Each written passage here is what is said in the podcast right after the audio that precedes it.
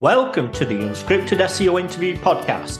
Yes, it's 100% unscripted, 100% unrehearsed, 100% unedited, and 100% real.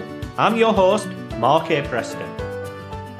On the salary front in the UK, is the SEO market where it needs to be yet? No. Where, where does it need to be? Say, for instance, an SEO manager role.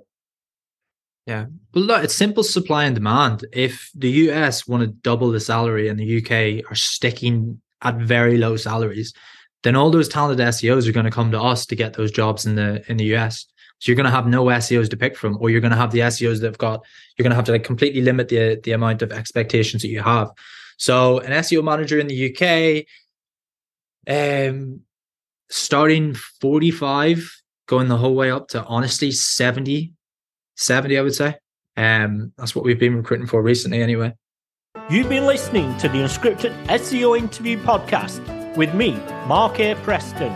Join us next time as I interview more top SEO professionals.